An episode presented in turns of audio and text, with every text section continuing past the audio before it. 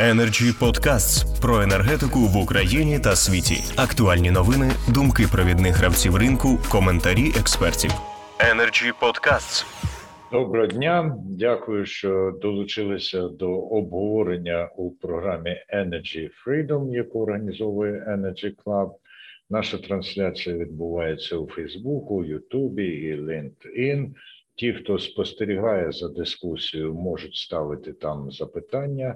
Ну, а учасники, будь ласка, пишіть і учасницям, пишіть, будь ласка, в чаті.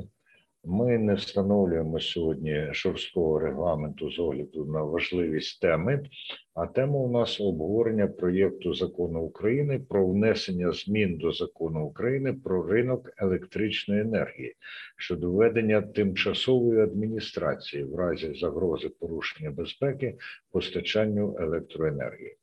Міністерство енергетики оголошує про опублікування для консультацій з громадськістю цього проєкту. Метою документу є визначення дієвого механізму забезпечення можливості введення тимчасової адміністрації до суб'єктів господарювання, і проєкт розроблений на виконання плану організації виконання рішення Ради національної безпеки і оборони від 30 липня цього року про заходи з нейтралізації загрози в енергетичній сфері. Будемо, кожен з вас матиме слово для вступних тез, а потім відбудеться обговорення, ну і наприкінці, я сподіваюся, що у нас будуть запитання. І першим я запрошую до слова Володимира Омельченка, директора енергетичних програм Центру розумкового. Будь ласка. Дякую, пане Андрію. Ви мене чуєте нормально? Так, все добре, чую. Да, вітаю всіх учасників, всіх радий бачити. І сьогодні важлива така дискусія. Хотів би спочатку, звернутися до того коріння, да, яке викликало прийняття даного законопроекту. Тому що без цього важко буде зрозуміти, взагалі, так сказати, які будуть наслідки і що воно може викликати. Ну, на мій погляд, це моє чисто оціночне судження, що причини були наступні. По-перше, вже в той час, коли було рішення РНБО і готувався законопроект, вже було зрозуміло, що по суті, підготовка до осінньо-зимового періоду була провалена. Да? Тобто був, так сказати, мінімум запасів вугілля на складах, недостатньо були проведені ремонтні роботи. Практично усі державні компанії знаходилися в стані, в збитковому стані. Ви знаєте, що НАК «Нафтогаз» у збитках, мільярди. В минулому році там «Енергоатом» понад 4 мільярда збитків. Я вже не кажу про «Укренерго», практично вся генерація, всі державні компанії, та й приватні компанії, вони були в збитках. Тобто була така створена модель ринку, по суті, адміністративна модель ручного управління, про що я вже давно казав, що призвела до такої ситуації, коли підготовка до осінньо-зимового періоду була ускладнена. Ну і тоді, так сказати, замість того, щоб розібратися в цій проблемі і проаналізувати, і якось почати її вирішувати, прийнято було рішення знайти крайніх, як завжди, да? Це по-перше. І по-друге, тому що ж не може бути у нас державні керівники крайніми, правильно ж? Вони ж завжди праві, да? Хоча, якщо подивитися просто характеристику, як працює державна, енергетичні підприємства державної форми власності і приватної, то можна сказати, факти свідчать, що, по суті, державні компанії працюють за всіма параметрами на порядок гірше. Але, значить, хочеться на когось відповідальність за свою бездіяльність, непрофесійність, корупційність перекинути. Це перша причина. Ну і друга причина – це отримати певні, так сказати, політичні дивіденди, рейтинги, тому що, так сказати, народу дуже подобається, коли наїжджають на великих так званих олігархів, там їх щіпають, на це піднімає рейтинги, але за наслідки ніхто відповідати не хоче. Да? Тобто, тому і виникла, на мій погляд, певна така ідея. Ну і третя причина – це, мабуть, ще Міністерство енергетики, воно вирішило, так сказати, розширити поле своєї діяльності. Замість того, щоб займатися енергетичною політикою, стратегією, а це, в принципі, достатньо неприбуткова річ, так сказати, з точки зору корупції, так сказати, то вони вирішили розширити свій вплив, де дійсно можна, так сказати, поживитися. Оці три основні причини, на мій погляд, і викликали, значить, те, що цей законопроект був підготовлений. І що в ньому, які є тепер до юридичних питань, трошечки там буквально 3-4 хвилини і буду закінчувати. Значить, які юридичні питання? Ну, ви знаєте, що у нас, згідно до Конституції, до закону про ринок електричної енергії, про національного регулятора, за ринок відповідає Національна комісія регулювання за енергетики та комунальних послуг. Вона видає ліцензії, відповідає за всі порушення, має всі, так сказати, важелі впливу для того, щоб впливати на учасників ринку, які не дотримуються ліцензійних умов. І, в принципі, все в них для цього є. Але тут у нас виникає, так сказати, несподівано Міністерство енергетики. І це є пряме порушення даних законів, які вже існують в Україні. І це, так сказати, може призвести до того, що буде розпилені, фактично розпорошені функції Національної комісії, що можна сказати, що регулятор в цій ситуації не можна буде вже назвати незалежним.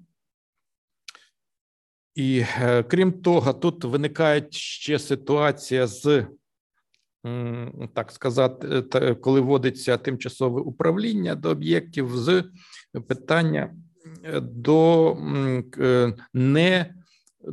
питання об'єктивності, оскільки і неупередженості, оскільки держава управляє на ринку електричної енергії такими компаніями, як Тернопіль обленерго, Запоріжжя обленерго, Харків обленерго, Миколаїв обленерго, Хмельницький обленерго, Черкаса обленерго, Суми обленерго, НЕК Укренерго, НАЕК-енерго-атом та іншими. Тобто тут виникають такі протиріччя між на ринку, між той, хто буде управляти і контролювати інших, а сам управляє, так сказати, сам має, значить, причому управляє не найкращим чином. Як цю колізію будуть долати, теж невідомо. Крім того, вони ще й Калузькою ТЕЦ управляють. Да. Ну і знов-таки, яка буде які в законопроєкті не чітко прописані, яка відповідальність цих управляючих, які у них функції взагалі, а хто буде за наслідки роботи їхньої відповідати. Тобто, на мій погляд, питань набагато більше, ніж відповіді. Тому я вважаю, що даний законопроєкт, він юридично не малограмотний, значить, взагалі немає ніякої необхідності в ньому, тому що достатньо у нас функцій і в регулятора, і в Антимонопольного комітету, якщо хтось там щось порушує. Краще б Міністерство енергетики займалося своїми безпосередніми функціями, це стратегією, енергетичною політикою, зарплатньою для шахтарів, тому що у них там теж великі проблеми. І от державними шахтами, коли, от ви знаєте, що вони взяли в минулому році від ДТЕКу приватної компанії «Добропільвугілля» і відразу 2 рази впало, значить, видобуток вугілля. От цим вони мають опікуватись, вони цим не можуть опікуватись, і там одні провали, але вони хочуть ще порулити ще якимись цікавими об'єктами. Тому я думаю, що це не рішення проблеми створення цього законопроекту, і якщо він буде ухвалений, а це створить ще додаткові невизначеності і додаткові ще більші проблеми, ніж вони зараз існують в енергетиці. Дякую. Дякую, пане Володимире. Стисло, категорично і, можливо, суперечно. Дізнаємось про це від юриста. З нами Олександр Трухінець, адвокат і голова Комітету з енергетичного права Національної асоціації адвокатів України. Пане Олександре, прошу вас. Щодо запропонованого навіть не законопроекту, а поки що я б її назвав законодавчою його ідеї, тому що в вигляді законопроекту жоден суб'єкт законодавчої ініціативи, це Кабінет міністрів або відповідний народний депутат, не вніс ніякого документу, тому ми зараз якщо обговорюємо певну ідею. Так от, щодо цієї ідеї, це введення тимчасових адміністрацій за порушення ліцензійних умов чи інших умов безпеки функціонування енергетичної системи, яку хоче застосувати Міністерство енергетики, я хочу сказати наступне. Якщо це застосування по аналогії з тимчасовими адміністраціями у банківській системі, то зовсім не вдала аналогія. Чому? Тому що мета, яка ставиться у банківській системі, навіщо вводиться тимчасової адміністрації, це для зупинення падіння ліквідності банку і виведення коштів з цього банку. І на відміну від енергетичної галузі, будь-який банк можна ліквідувати і передати його там вкладників, активи фонду гарантування вкладів і таким чином вирішити ту чи іншу проблему. В енергетиці такого зробити не можна. Не можна ліквідувати умовно якийсь обленерго чи якусь юридичну особу, яка володіє іншими енергетичними активами, а потім почати ці активи комусь кудись передавати. Ми вже маємо подібний негативний приклад, коли були забрані, але це по лінії антикорупційної політики, певні енергетичні активи у Львівській області і передані через АРМУ відповідному управителю. Там просто катастрофічний стан з точки зору управління цими підприємствами, і саме з причин того, що управлінням займаються люди некомпетентні і взагалі далекі від енергетики. І тут буде те саме. Як замінити управління умовного обленерго? Ніяк. Все одно залишаться ті самі люди, які там займаються. І я хочу сказати, що ця законодавча ідея повністю не відповідає Конституції щодо питання власності на активи, повністю не відповідає меті, яка ставиться на це оздоровлення енергетичної системи. І відлякує будь-які інвестори і інвестиції. Ми вже маємо негативний приклад з тим, як відбувалися всі історії з зеленим тарифом, як його знижували, як був укладений надважкими зусиллями меморандум, який потім знову ж таки не виконувався. От зараз останній випадок на ринку відновлювання енергетики, коли в ручному режимі визначають, кому гроші платити, кому не платити, хоча є відповідний алгоритм, який говорить, що рівномірно платити всім. А останній випадок, коли одні з компаній просто не виплатили кошти, тому що так комусь там захотілося. Я хочу закликати просто до одного, що право у нас воно одне для всіх, незалежно від того, чи нам подобається той чи інший суб'єкт господарювання, чи не подобається. І ми не можемо жити якимись наративами медійними замість того, щоб керуватися правом. Тому, перш за все, ми Конституцію України і з огляду на Конституцію розглядаємо ті чи інші законопроекти. І як тільки оця законодавча ідея з'явиться у вигляді законопроекту, ми обов'язково в Національній асоціації адвокатів проведемо відповідний захід, куди запросимо усіх зацікавлених і причетних до законодавчого процесу і дамо свою правову позицію щодо того чи інших норм, які пропонуються Міністерством енергетики. Дякую. Дуже дякую, пане Олександре, і за те, що продовжили тези попереднього промовця Володимира Омельченка, і за те, що по юридичному нам роз'яснили, що йдеться про законодавчу ініціативу радше, ніж про законопроєкт. Ну і тепер Олександр Боронюк, будь ласка.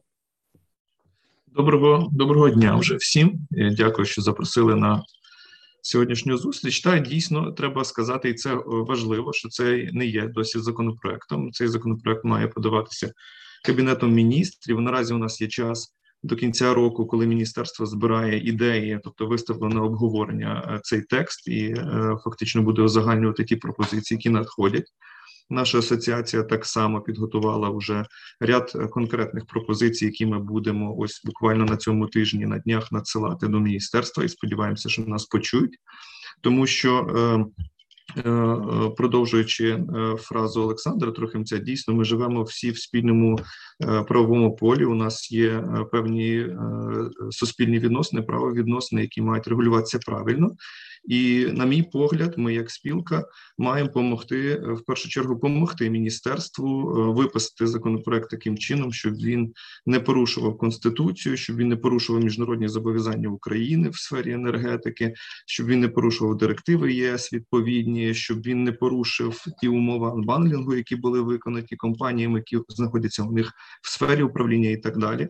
Тому що є певне розуміння, дійсно, у нас є інструмент рішень РНБО, і сьогоднішня зустріч зовсім не про конституційність цього інструменту, деяких його рішень, але втім, він є, він прийняв таке рішення, є план заходів, і його міністерство реалізує. Тобто цей законопроект в майбутньому якимось чином та дійде до стін Верховної Ради, буде проголосований, тому що у держави є ідея, на їх погляд, резонна, мати цю процедуру введення тимчасової адміністрації. Але дійсно, сам текст потребує суттєвого доопрацювання. На мій погляд, в тому вигляді, в якому він зараз є, його абсолютно не можна подавати як готовий законопроект. Він потребує ще доопрацювання у всіх статтях, які вносить зміни до закону України про ринок електричної енергії, тому що у нас є проблеми, там є очевидні проблеми, які пов'язані із фактом, причиною обставиною введення цих адміністрацій. Тобто у нас є питання не просто загрози, а ймовірної загрози, гіпотетичної загрози. Це надто розмитий термін, який потребує однозначного доопрацювання. З таким формулюванням будь-яка причина може вважатися як такою, що запровадить тимчасову адміністрацію, а ми ж розуміємо, що фактично запровадження тимчасових адміністрацій до приватних компаній, воно може бути розцінене як порушення права приватної власності, тобто це і протокол перший Конвенції ЄСПЛ і так далі. Тобто це досить важливі, серйозні речі і просто безпричинно, без конкретного переліка причин вводити такі адміністрації не можна. Далі є так само питання, пов'язані з статтею 16 прим. 1, яка пропонується в цій концепції проекту закону, тому що вона розписує порядок введення самої цієї тимчасової адміністрації, але не розкриває насправді терміну тимчасового адміністратора, хто він є, і для мене особисто важливо, що на яких підставах він обирається.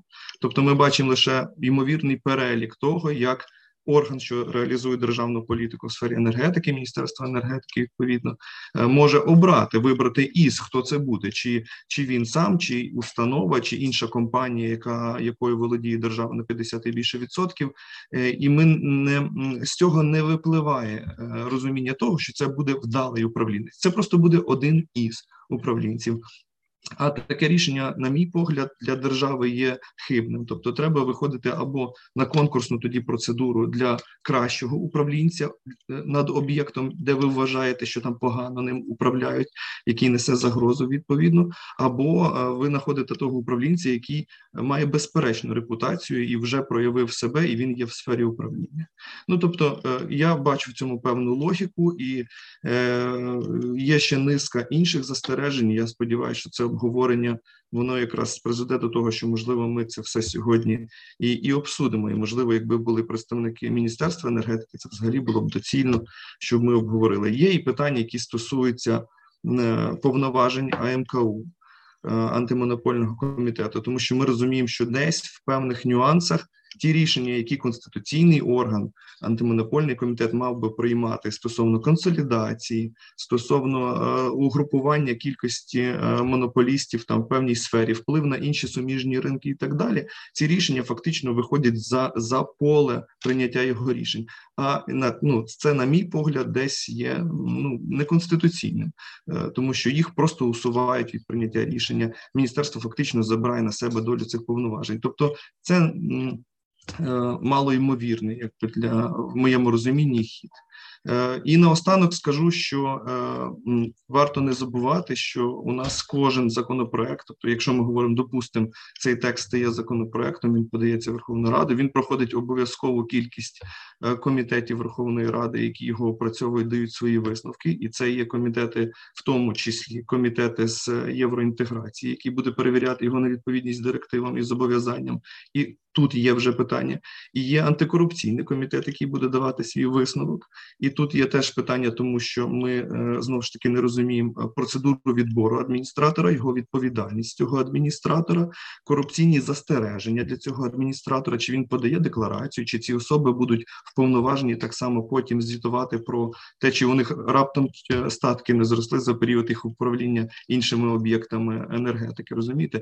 Тобто питань досить багато, я сподіваюся, що і законодавець, і суб'єкт ініціативи в майбутньому це буде розуміти, враховувати ці обставини і суттєво допрацює цей проект закону, цю концепцію.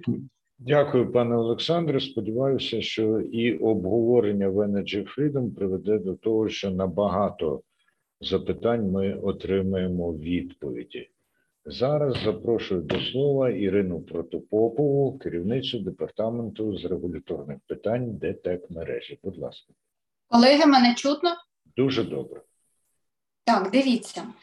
Я хочу дещо по-іншому виступити поряд зі своїми колегами. Я не юрист. Я кожен день стикаюсь з проблемами, які виникають у операторів систем розподілу. Я знаю, які є кожноденні проблеми, які є виклики, які загрози, ризики і так далі. Що я хочу сказати? Що мене дивує в цьому законодавчій ініціативі, законопроекти, давайте це не суттєво на даний час. По-перше, основною метою цього законопроекту є введення тимчасової адміністрації в разі загрози. Що таке загроза?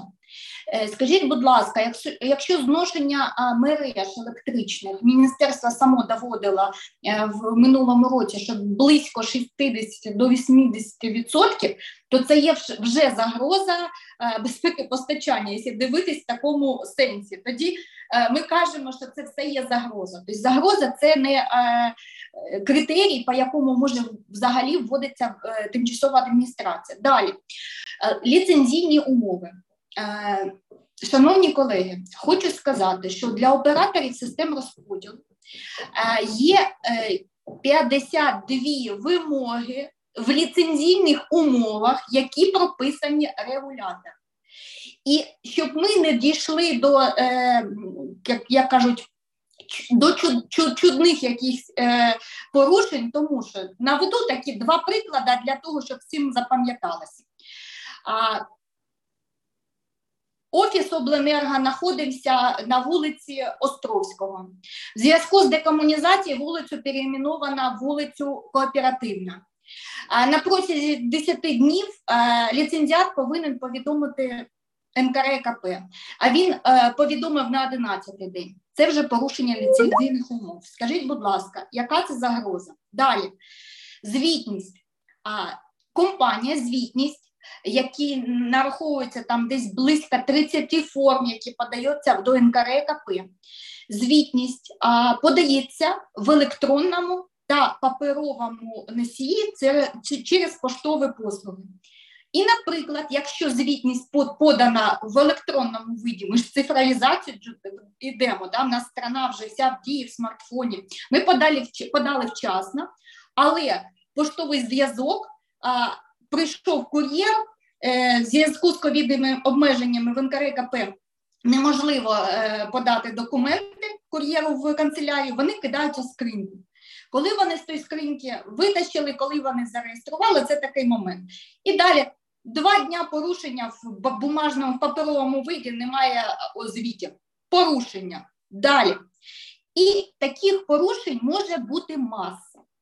Це по-перше. Тому це не... Якщо читати зараз, то за любе порушення можна вводити тимчасову адміністрацію. Це абсурд. Далі, скажіть мені, будь ласка, чому компанія за одні ті ж порушення може бути наказуватись, каратися 2 рази? Це протирічить взагалі Уголовному кодексу, Кримінальному кодексу, там, не знаю, всім з Конституції і так далі. Тому що, дивіться, коли к нам приходить на перевірку НКРЕКП, воно всі ці порушення складає в акт. На кожне вона приймає санкції, штрафує, там, зобов'язує, там, вилучає щось з тарифу, там, щось зобов'язує зробити.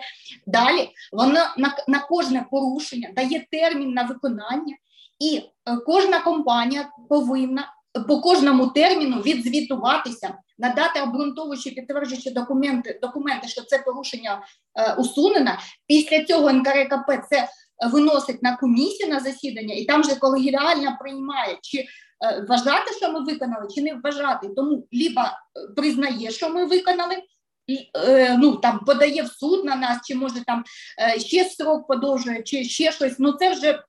Інша мова. Тому ми кажемо, що за ці порушення, за які вводиться тимчасова адміністрація, ОСР вже покарана, да, скажімо так, і наказана з боку НКРЕКП. Тому це теж певні подвоєння повноважень, да? Тому що, як я казав, Володимир Омельченко, в нас є певні органи, в кого це записано, як їх повноваження і їх відповідальність за це. Да? Далі, смотрите, це взагалі цікаво. Хто буде управляти? Хто буде вот этим тимчасовим керуючим? Якщо ми читаємо текст, то там написано, що підприємства чи організація, які на більш ніж на 5% належать до держави.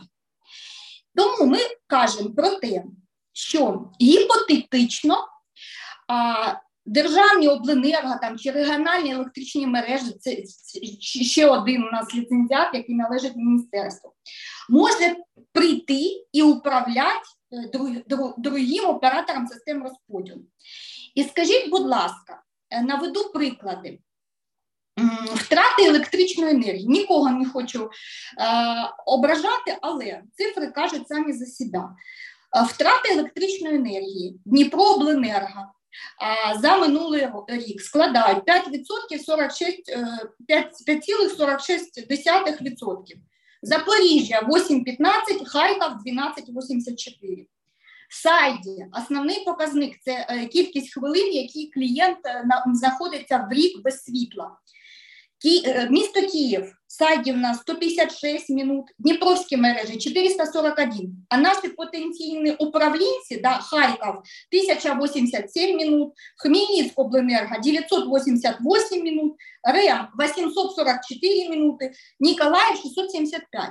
Скажіть, пожалуйста, извините, что перешла на русский, но это уже эмоциональный всплеск. Скажите, пожалуйста, может ли эффективно управленец данных компаний управлять другими компаниями, которые на порядок выше по показателям, у которых минимальное количество жалоб, высокие там, сервис обслуживания и так далее, просто потому, что в этом законе предусмотрена такая возможность. Скажите, пожалуйста, когда придет...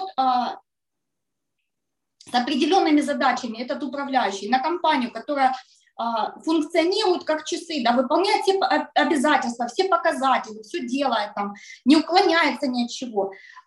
После полгода и более, как предусмотрено в законе, на неограниченный срок, кто будет нести ответственность за ухудшение показателей, за убытки, если, например, компания за этот период времени понесет убытки, кто за это понесет ответственность и кто собственнику компенсирует эти убытки.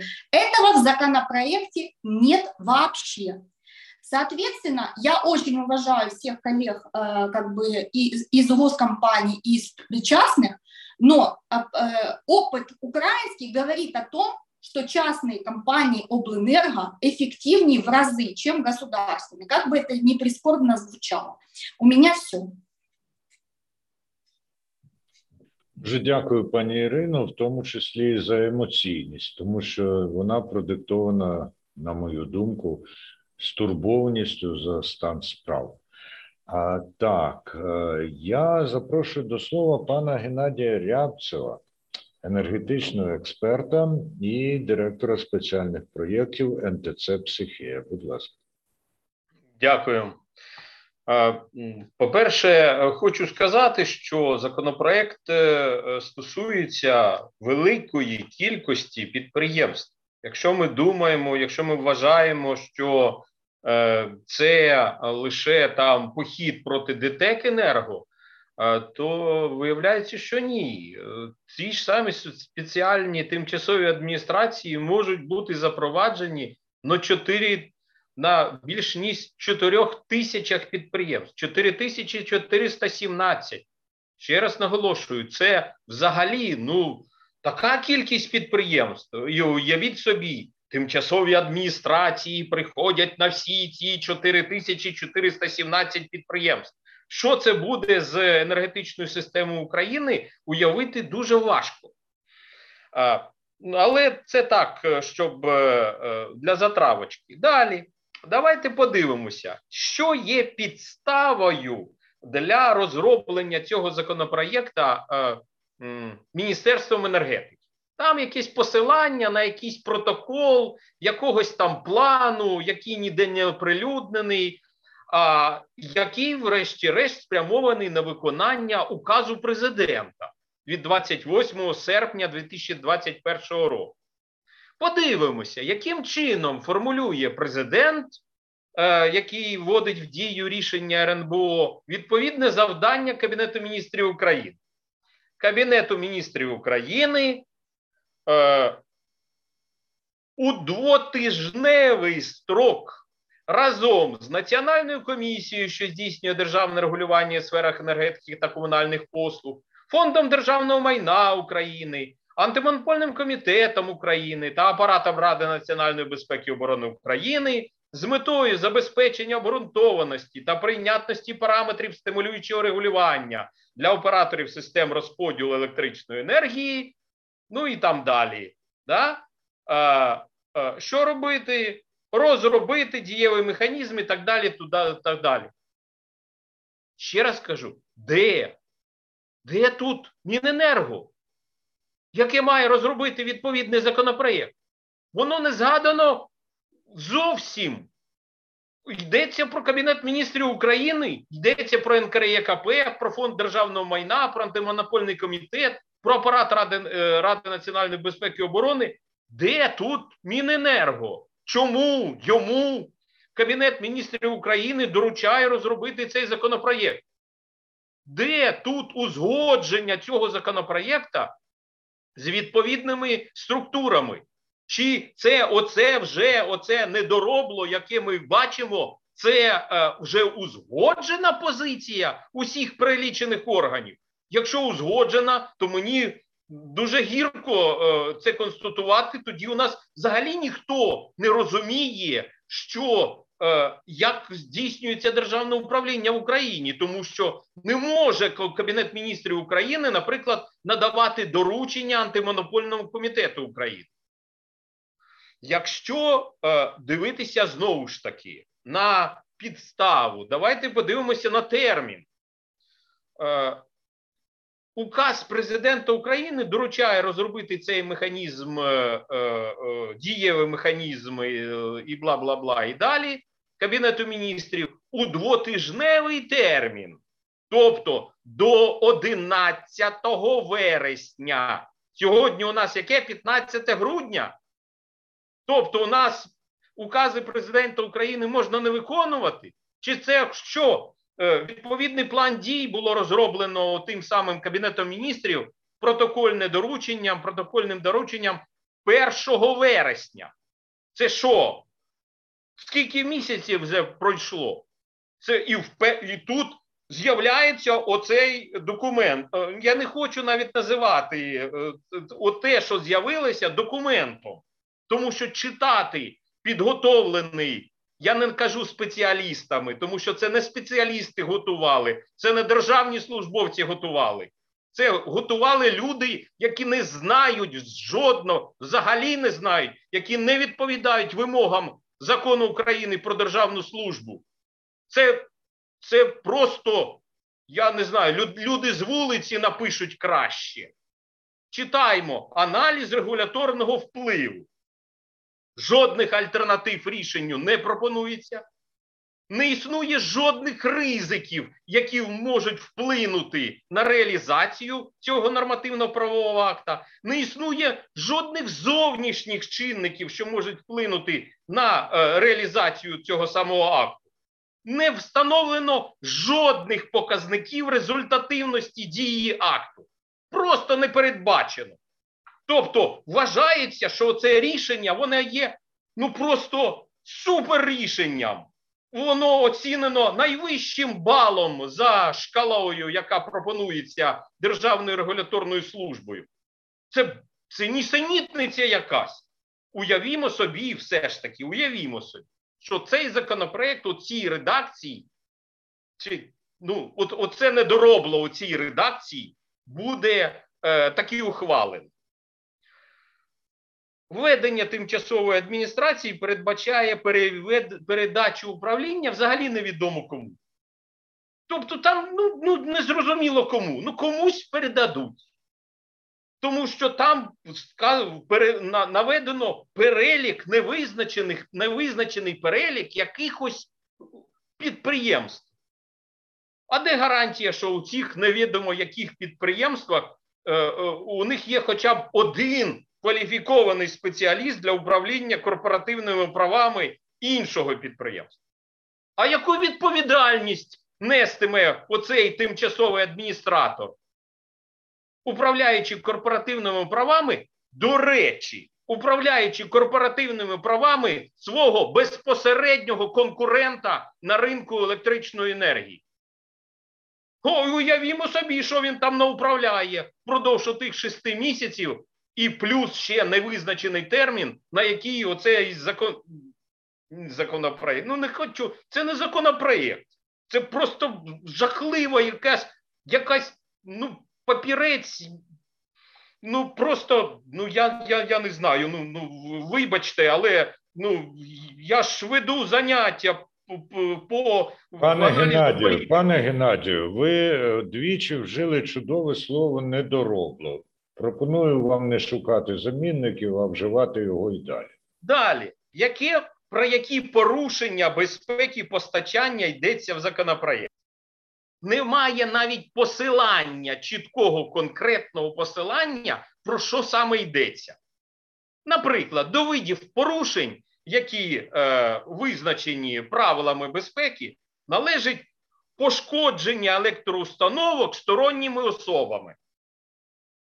Тобто, якщо хтось візьме і щось там зробить з трансформаторною станцією чи з якимось трансформатором, якийсь дядько підійде і, значить, щось там наколупає в цьому трансформатору, то ДТЕК-енерго отримує свою тимчасову адміністрацію за це. Адже це є порушенням безпеки постачання електричної енергії. Подивіться відповідні правила.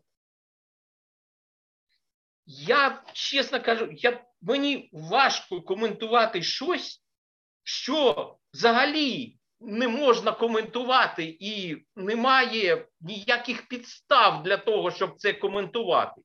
Тому що те, що з'явилося в доступі, це, що оприлюднено 1 грудня на сайті Міненерго, на мій погляд, це свідчення того, що у нас кваліфікованих державних службовців щонайменше в одному департаменті Міненерго не залишилося взагалі. І це я кажу як доктор наук з державного управління. Тому що, я, наприклад, мої колеги, всі мої колеги не цього вчать. Тому що це нісенітниця, це взагалі щось незрозуміле. Наголошую на тому, що я жодної копійки ніколи за свою консультативну діяльність у ДТЕК-енерго не брав. Це просто розпач через те, що ми бачимо у доступі, що оприлюднюється, во що перетворилося державне управління в Україні. Дякую. Пане Геннадію, дякую вам. Ви продовжили емоційність Ірини Протопопової, внесли в неї, я би сказав, навіть деякі нові риси. І єдине, що не будьте з таким похмурим обличчям. Я ж сподіваюся, що в тому числі і завдяки вашим зусиллям ще не пізно виправити цю ситуацію. Так, тепер у нас має слово Руслан Кравець. Він директор з правової роботи АТ «Вінниця обленерго». Будь ласка, пане Руслан. Дякую всім, добрий день.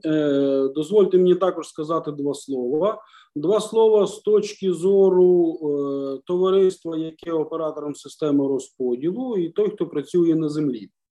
Однозначно, висновок не тільки мій, нашого органу управління, нашого товариства, вся законодавча ініціатива є небезпечною. Небезпечною, хоча б ще виходячи з того, що до нас, як до оператора системи розподілу, застосовано стимулююче тарифоутворення, так званий РАП-тариф.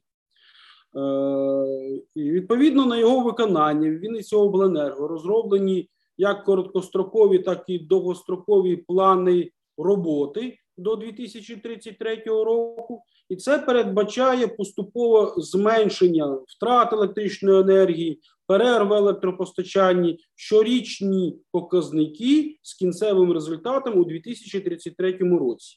Виконати ці показники можливо тільки шляхом щорічної кропіткої роботи, а саме оновлення діючих електроустановок, ліній і електропередач і підстанцій, реконструкції їх і фактично в деякий момент навіть нове будівництво. Якщо щорічно цю роботу не виконувати, то жодних показників досягнуто не буде. Адже кожна дія виконання цього заходу нашої інвестпрограми передбачає певний ефект, як економічний, так і ефект діяльності щодо перерв електропостачання. Це злагоджений процес вперед до 2033 року, який, знаєте, по спадаючій лінії має таку менше. І якщо навіть протягом року не виконати ці показники, то тоді всі плани будуть порушені. Тобто це стане неможливо. Це кропітка щоденна робота, яка передбачає напруження зусиль всього трудового колективу. А зазначена законодавча ініціатива передбачає відсторонення всіх органів управління в нашому товаристві, і відповідно під загрозою стає буденна діяльність, як би це не звучало трошки так голосно, надійність електрозабезпечення всієї Вінницької області. Взагалі, як на мене, ця ініціатива є на даний момент недоречною, і для нас, як на людей, які працюють на землі, здається, що це абсолютно повна загроза стабільній роботі нашого підприємства. Хотів би, щоб така ініціатива навіть не обговорювалася. Дякую всім за увагу. Дякую, пане Руслане. У нас ще є одна людина, яка має сказати своє вагоме слово. Це Василь Прохорчук, комерційний директор «Екооптіма». Будь ласка. Доброго дня. Ще додатково хотілося б додати декілька слів про те, що сонячні станції, об'єкти ВДЕ мають інвесторів не тільки в Україні, а й за кордону. І, відповідно, хотілося б дізнатися, наприклад, ми маємо перед ними якісь обов'язки, звітність і так само. І цікавить те, наскільки ця тимчасова адміністрація після своєї діяльності буде відповідати за ті чи інші виконання оцих домовленостей, договорів, домовленостей і іншої діяльності. Тому і ще одне хотілося б додати, те, що говорили, цікаво, хто перший буде відносити, чи міністерство, чи буде спочатку Міністерство енергетики України свої цим законом вводити адміністрацію тимчасово, чи ми будемо спочатку відповідати перед НКРЄ за там втрату ліцензії чи інших, чи втрату ліцензії. Дякую. Дуже дякую, пане Василю. Перед тим, як перейти до до відгуків на промови одніорних, можливо, хтось відповість на запитання пана Василя, що ця законодавча ініціатива передбачає відносно закордонних інвесторів і відповідальності перед ними тимчасових управителів. Нічого вона не передбачає. Зрозуміло. Чітке, абсолютно чітка думка, чітка відповідь. Є ще запитання з Фейсбуку, пише Андрій Чубик. А чого акцент йде на обленерго, чому не на вугільні електростанції, які аварійно зупиняються щось надто часто? Хто може висловити припущення, або може хтось і знає реальну причину? Можна я скажу? Так, звичайно, пані Ірино, звичайно. Дивіться, колега вже сказав, що цей законопроєкт стосується всіх учасників ринку. Це написано в перших в пункті 16-му. Це що означає? Це будь-який суб'єкт, у кого є ліцензія для діяльності для роботи на ринку електричної енергії.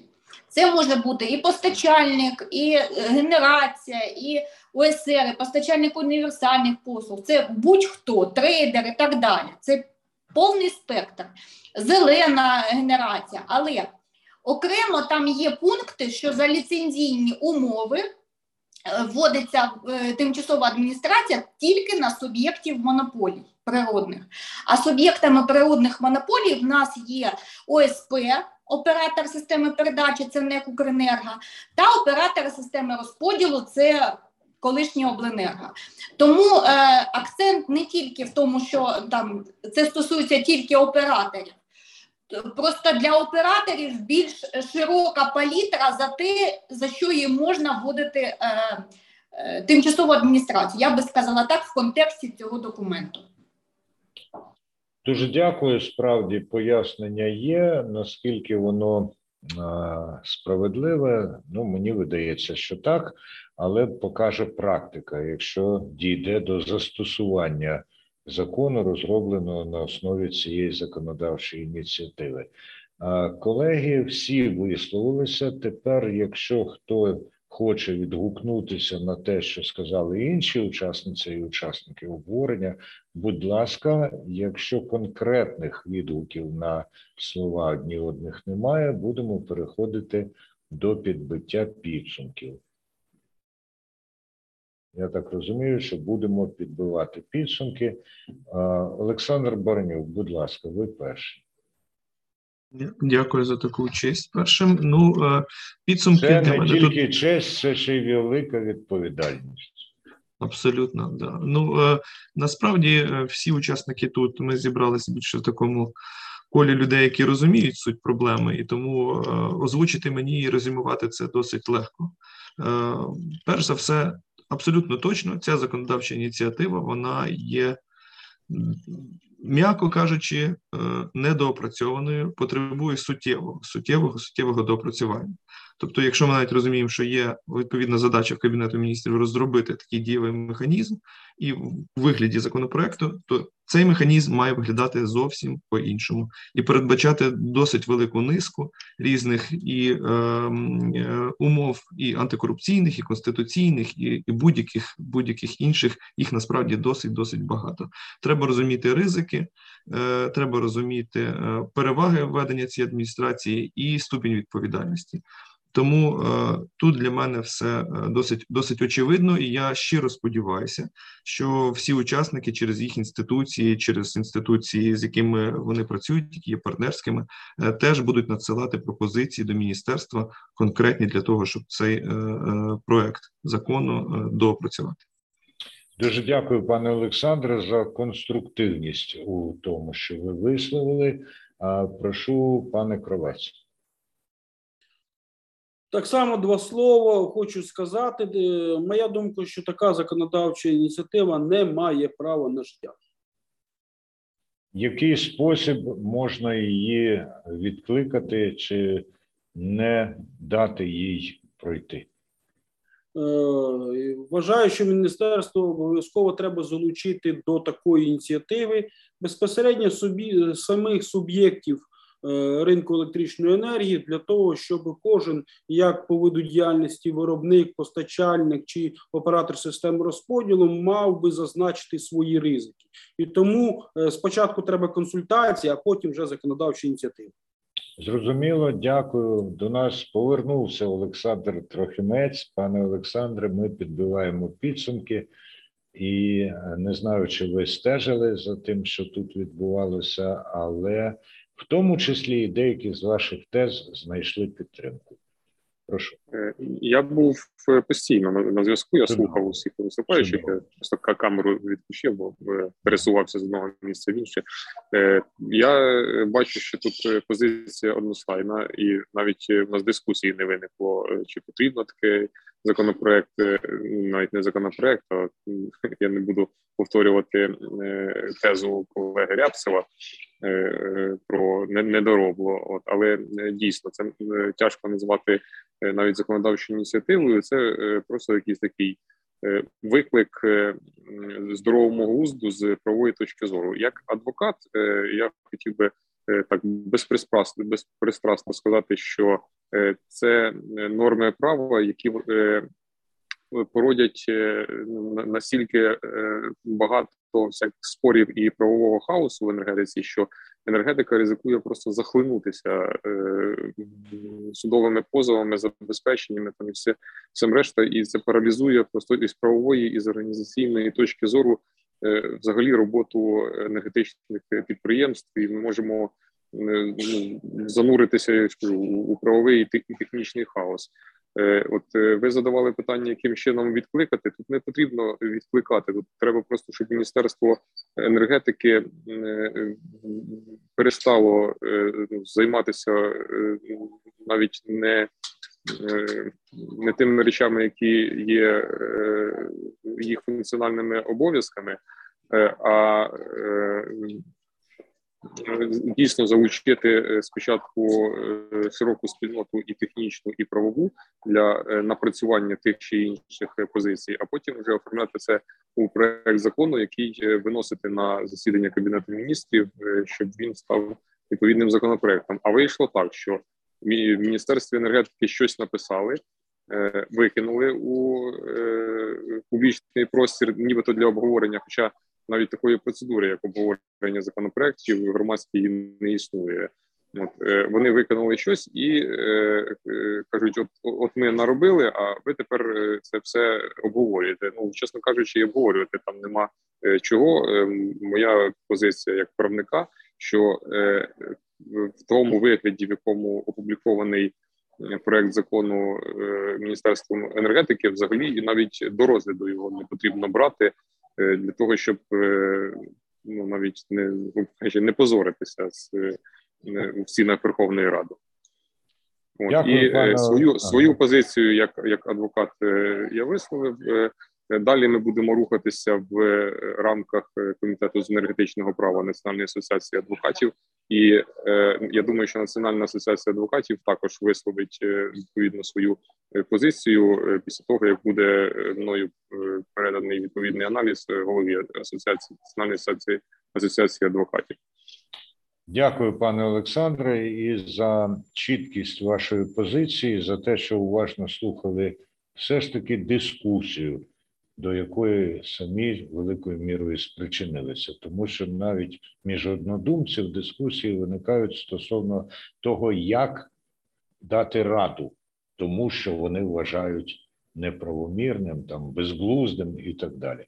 Ну і ще, звичайно, такий чудовий прийом, як я не хочу повторювати тезу пана Рябцева про доробло, що само по собі є повторенням цієї фрази.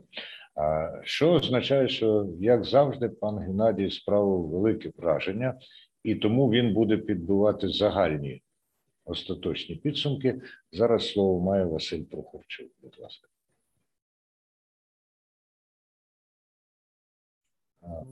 Я теж вважаю, що проект закону дуже сирий і, в принципі, Міністерство енергетики хай залишить на регулятору НКРЕ, щоб вони, в нас один регулятор НКРЕ, і хай Міністерство енергетики хоча б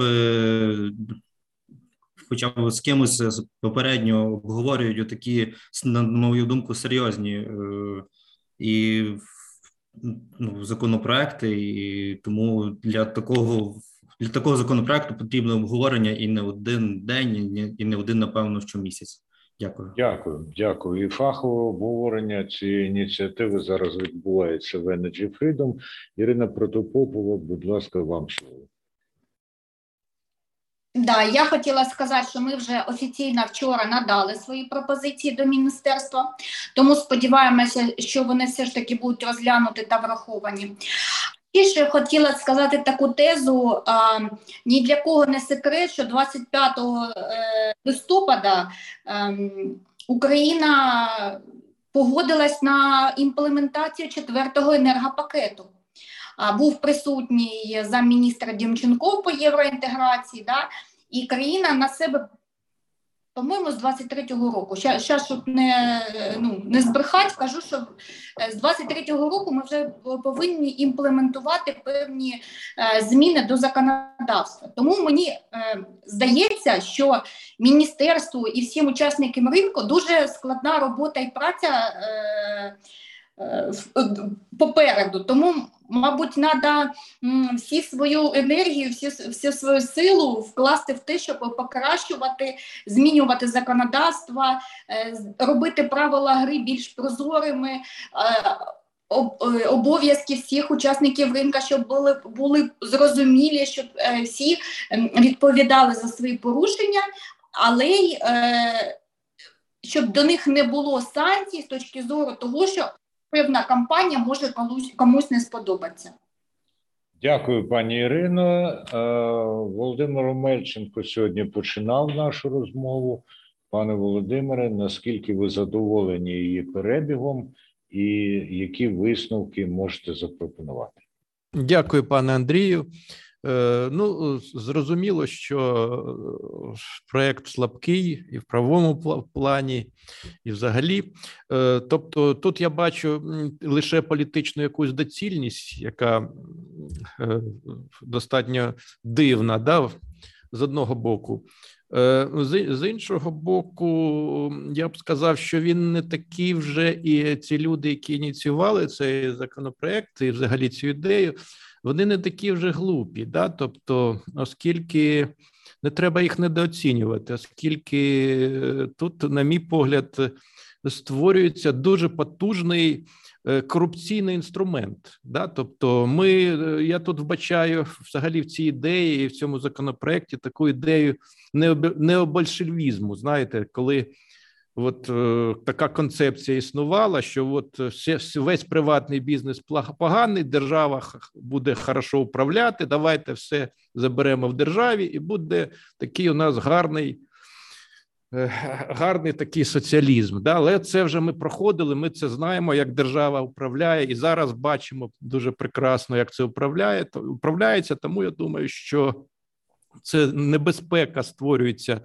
першу чергу, посилюються ризики, корупційні ризики, оскільки чиновники не за що відповідати ці управляючі не будуть, по суті, да? Тобто будуть значить, керувати, як вони хочуть, чужою власністю, значить, це по-перше.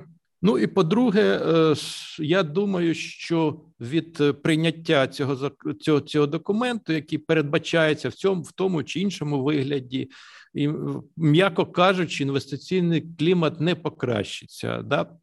Тобто інвестиційні ризики, вони значно погіршаться, хоча і так зараз інвестиційний клімат не дуже добрий. Тому я вважаю, що потрібно, щоб Міністерство енергетики займалося більше своїм безпосередньою справою, тому що там дуже великі проблеми в вугільній галузі державних підприємств і в їхніх же ж обленерго, які є там державна власність, і взагалі там питання, дуже багато складних питань у нас в енергетиці, і тут держава. І найбільша криза у нас сьогодні взагалі в країні – це криза державного управління. І тому передавати цьому державному управлінню все, що ще дихає, це, мені здається, не сама найкраща ідея.